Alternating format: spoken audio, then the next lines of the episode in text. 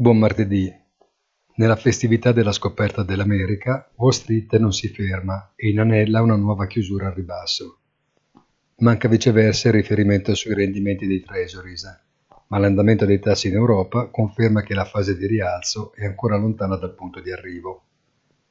Ripiegano le commodities a loro, con l'eccezione di quelle agricole, mentre le cripto continuano la fase di debolezza. Dollaro di nuovo a tutta forza con l'acuirsi della tensione in Ucraina. Buona giornata e come sempre appuntamento sul sito easy-finance.it.